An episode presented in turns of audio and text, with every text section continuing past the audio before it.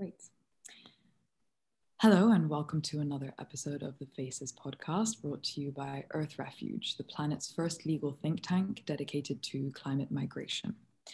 My name is Yumna Kamil, and I am the co founder and director of the organization. And today I'm delighted to be speaking with Rebecca mm-hmm. Ballard. Is a lawyer and the founder of Maven Women, which creates clothing that honors people and the planet at each step. And she's also the founder of the Fashion Connection, an organization that seeks to empower members of the ethical and sustainable fashion community in the US by creating connections and promoting accessibility and information. Hi, Rebecca. Thank you so much for joining. Hi. It's wonderful to be here. Really excited for this conversation and honestly honored, honored and humbled to have a minute to chat because I love what you are working on. And I think it's so timely and important for our world. Thank you so much, and likewise. So, let me start by asking a bit about your background and specifically how you came to work and perhaps even lead in the field of ethical and sustainable fashion. Yeah, so like you, I am a lawyer who is carving my own path. So after law school, I moved to Washington, D.C., and I worked in advocacy. I also was a lawyer for the federal government. Then I moved abroad and I just honestly really wanted to have the chance to live abroad. And when I was there, I had the chance to reinvent my career a little bit and move more into nonprofit management, working on some areas that I've always worked in um, in more of a volunteer capacity. So, working in areas like poverty alleviation. And I became very passionate about human trafficking when I was working in Malaysia and i learned there i i thought about human trafficking more and i think the way people consider the movie taken right? It's this really extreme scenario where someone is kidnapped.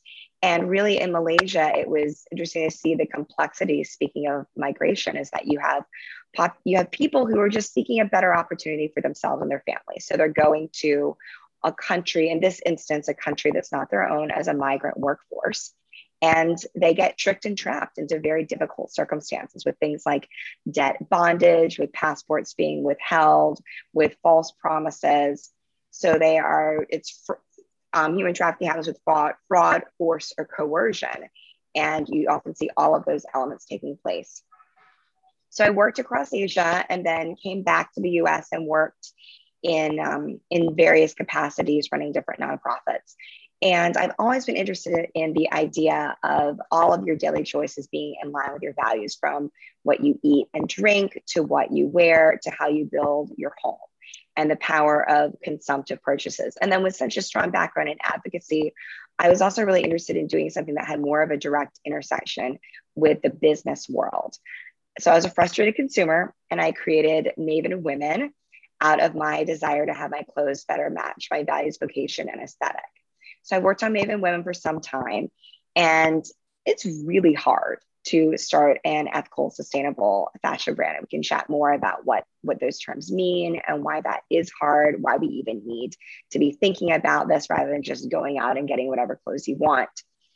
And I saw that there were some solutions out there and some people that were really great to chat with to help and support, but that there weren't a lot of connections happening. You might see that there are people in New York City who are really well connected with other people in New York, but there might be something happening in LA or in Sacramento or in Dallas or in, I had a great chat with someone yesterday who's working in um, a small town of less than a thousand people in Michigan. So there's solutions out there, but people aren't chatting, ideas aren't being discussed. So that's what we're looking to do at the Fashion Connection is build those connections. So I can I can stop there and go go more in depth, but that's it's kind of my background and my journey. I'm very much still on the journey. I'll also note um, the pandemic has not been easy. I have two young kids. So shout out to everyone listening who this situation has caused them to take maybe two steps forward and 20 steps back. So I'm I'm still figuring out like all of you. I mean, your background is extremely impressive, but also extremely necessary. And it's really uh, enlightening to see that you're also roping other people in, you know, other people who match up with your values and want to strive for the same solutions. Um, I think it would be worth asking you to outline you know, how you define ethical and sustainable fashion before launching into a deeper conversation. Absolutely. And I think these terms are imperfect as terminology often is. I mean, there's a lot of conversation now about should we even use terms like modern slavery or human trafficking. So I use the terms ethical and sustainable because that's what the industry has used for some time. But really, the terms that I personally prefer to use are people and planet. So ethical is how are people treated throughout the entirety of the process of the creation of a garment, which is often extremely complex. Um, there's a lot, a lot of people are thinking about the cut and sew process. So when there's fabric that's actually cut and sewn according to a pattern being done at a factory, but the entire process in terms of just simply farming, people don't think about what a huge product cotton is for our world. Um, the use of chemicals. So in the United States, we've actually had polyester surpass cotton in terms of a fabric that's being used for clothes, and that's a synthetic material. So people are actually wearing something that comes from a chemical process. They're putting these chemicals on their body. The dyeing process um, can be very challenging and, and very toxic and can be very thirsty to make cotton. It can be very environmentally damaging to dye clothes in a certain way or to create basically these these chemical fibers that have these properties that we love like wrinkle resistance but what are we getting in return um, in return for that and then the cut and sew process and then of course there's the logistics component which we also think about at Maven Women but that um, a lot of people don't even think about the fact that once something is made how is it going to get from that factory all the way to you? And then what's the life cycle of the garment going to be? Do you get something new? Do you wear it yourself? Do you share it? Thinking about something like the hierarchy of needs, which I encourage everyone to think about, which is the whole idea that like you have a fancy party to go to. Maybe you borrow an outfit from one of your friends who has a similar build of yours. Well, that's a great move movement. Um, in sustainability, kind of the ownership model, I think is really appropriate for a number of, of clothing types are not all of them. So thinking about the, the people throughout all of that, and then the planet aspect is how is our planet being treated, um, even getting down to things like our garments coming to people via ship or via airplane. They both have um, different impacts on our planet. And then fast fashion, which is saying we need to do this process really, really, really fast. And if you do it really, really, really fast, um, how thoughtfully can you actually do it?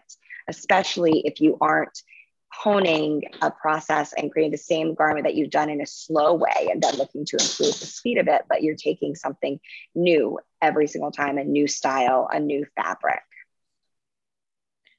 I mean, it's a rabbit hole all of its own, right? And there are so many factors to consider, but thank you for uh, giving our listeners a starting point.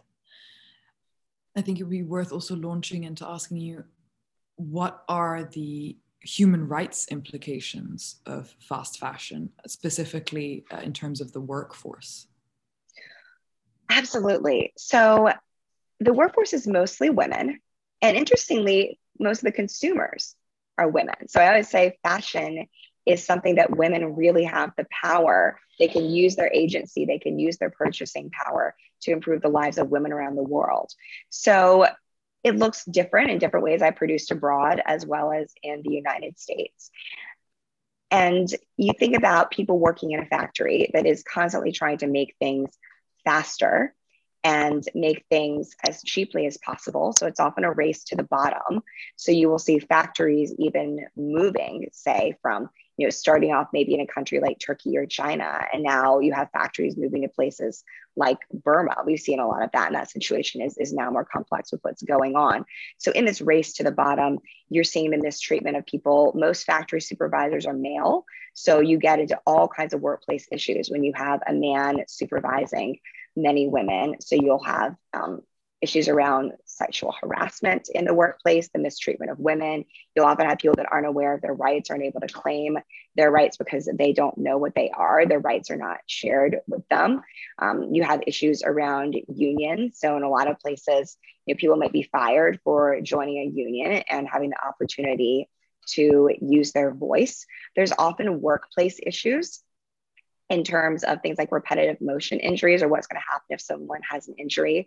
One of the most dire instances is Rana Plaza. So that happened eight years ago now in Bangladesh. And to me, the most chilling aspect about that disaster, where over a thousand workers died in a factory, is that uh, the workers actually noticed the cracks on the building and they pointed them out to management. However, management said, go on in. And when you have someone who in, that profile is often someone who's living in a more rural area in Bangladesh. They've moved to a more urban area and they're looking to provide better opportunity for their families because women are often so focused not just on their well-being but really on the well-being of their families. So you're having women's voices and women's concerns literally denied. Um, and that, and I'm just speaking about the factory level as well. There's human rights issues, and this kind of goes into the climate justice aspect as well, with the treatment of farmers in India who are growing cotton, and the fact that we've seen over the years just like a number of suicides of, of farmers who the situation is just so dire and so difficult in terms of what they're being asked to do and the profitability and you get into things like debt bondage where someone um, accumulates such basically they're coerced or fraud or experience fraud over time and they have such a high debt load that there's no way that they can get out of it and then it may be passed on to the next generation. So their children then are born into debt bondage which is a form of modern day slavery. So that's just kind of a big picture overview of some of the human rights issues. Um, do want to give a shout out to the maven women blog as a place where we've spoken some about other human rights issues. Um, and I'll mention one more that people often don't think about, but it even is, is um, in terms of the treatment of models. So there's a great group out of New York called the Model Alliance, and so many models, they are so young and what they experience when it comes to how they have um, the contract works, how they're treated, the, um, the harassment, even the rape sometimes of people who are modeling in this industry. Um, it, it's a pretty picture on paper, but it could be very ugly behind the scenes. And the Model Alliance is doing some wonderful work with advocacy to speak up for the rights of these what I would often consider to be like like young girls who are sold the promise of having a, a really great career and an opportunity. They may be coming, for example, from Eastern Europe. And then they end up in this really dire situation. I mean, everything you've laid out is absolutely heart wrenching. Um, and it seems clear that various communities are uh, vulnerable, but perhaps the most vulnerable demographic is women and particularly young girls. Absolutely. Uh, yes and I know that the issue of human trafficking is being featured by the Fashion Connection this year in 2021. And I know also that as we at Earth Refuge has, have researched climate induced displacement and its drivers uh, in depth, we found that because an increase in natural disasters um, is leads to increased vulnerability for women and children specifically, Absolutely. and in fact them more susceptible to being targeted for human trafficking and modern slavery. So, could you please also provide a rundown of how human trafficking and fast fashion tend to intersect more specifically? Absolutely. And the key word really is vulnerability. So you have vulnerable people who are just trying to do the best that they can. And one of the interesting things about human trafficking and modern day slavery is it's very hard, and, and you see this in a lot of spaces, it's very hard to get data on it. However, we do believe that there are more people who are in a situation of modern slavery or human trafficking in forced labor than actually in sex in the sex industry. And they, they both are really tragic but with with a forced in a forced labor situation. Um, you see this all over the world. So there's someone who may, is going to be recruited from let's just take a small village area so they're at in a small village in bangladesh. And a recruiter goes there and says hey don't you want to go and work in this factory? And you can get all of these things and you can send money back to your family and you can have opportunity. And also think about the demographic. I mean it's say like an 18 year old woman girl and she's like hey this is an opportunity for me to go to the city. I mean i love living in a big city. So if you're like this is an opportunity for me to advance myself to advance my career and then you're in this situation of vulnerability where there might not be a contract you might not be literate you might not understand exactly what's going on and then you get there. So oftentimes you'll see something in the area of debt bondage. Well, they'll get there and they'll say, well, you actually have to pay us. And you're like, okay, I'll pay you. And then the amount is so high that it's not an amount that someone is going to be able to pay. And that debt just accrues and accrues and accrues at a, at a percentage rate that someone is just really stuck. And they will often have their passport withheld, and then they'll often experience mistreatment in the factory also. So, debt bondage, forced labor is, is a major issue in the fashion industry and in a number of other industries as well. Um, one example to look up, which depending upon how you call fashion, is um, the issue of gloves in Malaysia. So the United States has actually banned um, banned gloves from coming into the United States. So all this talk about you know gloves for coronavirus. Well, there were situations of forced labor in Malaysia, and one of the main places that these gloves were being made for the world. I think it's safe to assume that these uh, tragedies are only set to increase as the climate crisis worsens because the demand for fi- high for fast fashion will tend to increase. So, how does the work of the Fashion Connection seek to address or resolve this issue of human trafficking? Yeah, so we at the Fashion Connection, we're really focused on the American ethical and sustainable fashion industry. There are so many fantastic groups out of the UK or out of other places, but there are just some some differences about the American industry and the American audience. So we're looking to bring that industry together. We've created a platform for people to engage. We're offering free access now if anyone would like to join and be a part of it, to come together and try and help each other solve some pain points, bring about some solutions. So I was just messaging with someone yesterday on the platform who has a background in human trafficking and is looking at how silk is being created and the mistreatment of people and, and even the animal rights issues involved in the creation of silk and trying to brainstorm you know, what are some ways that this could be done better. So we want to offer this opportunity for people to come together and connect. And we want to provide some resources. So we're working on a resource now for those who are working at the intersection of fashion and human trafficking, just to, to help with language, to help with terminology, to understand some best practices. So one example in the human trafficking arena is this issue of rescue rhetoric. And you see this a lot in the United States where is basically someone kind of using their kind of claiming that their agency is what caused somebody else to get out of a very difficult situation and taking the agency away from the person who was in that situation. So that like, you know, buy this shirt and you're going to save this many people. Well, are you actually going to save that many people from buying a shirt or are people who are in very difficult circumstances, once they're given an opportunity to pull themselves out, they're pulling themselves out of that circumstance. So that's something that we're working on being in, and we take the approach like we want to have a kind and gentle approach. We're all trying to do the right thing here, but some of these, um, some terminology may end up being more harmful than helpful. So trying to educate. That's extremely interesting. And I think uh, there's some overlap between our organizations in terms of wanting to use whatever skill sets we have to try and alleviate a problem without speaking over the people who are affected, but rather amplifying their voices uh, as opposed to, you know, yes. taking the role of a savior. Absolutely. And realizing it's things don't fit in a nice, pretty little boxes. And how, and people are going to want to really claim their own lives. And if you have someone where the agency has really been stripped away from them, um, and when I think about times where I've experienced a lack of agency, you know, I've never experienced anything along the lines of modern day slavery or human trafficking. It's really important to me that I find the solutions myself and how can we help people find the right solutions for them using the tools that are out there you know some people want to be someone who stands up and they're an advocate and share their whole story and inspire other people. And then other people don't want to talk about it. Absolutely.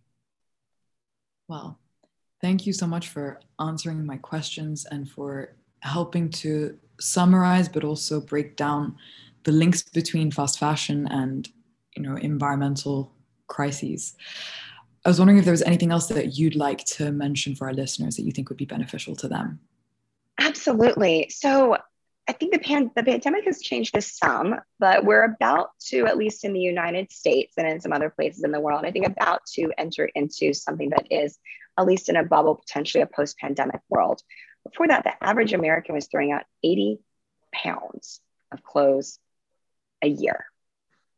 So when you think about that figure, um, and just what's going to happen to the environment when those clothes break down, where are they going to go? Because nobody in Haiti is going to want your dirty old sweat stained t-shirts. I mean, I, I, I say all the time, I think that people in the developing world often dress better than Americans. So, where are these clothes going to go that are used? So, just being really thoughtful about your purchasing, and I that to everything, not just clothes.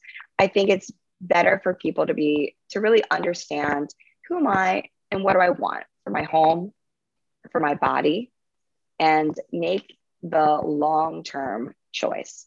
I think trends are very damaging, and there are still fun ways that you can have innovation without following the trend. So, understanding your identity, understanding your aesthetic, understanding what you want to wear and the type of life you think you want to live, and the clothes and the dwelling and all the consumptive choices that'll take you there.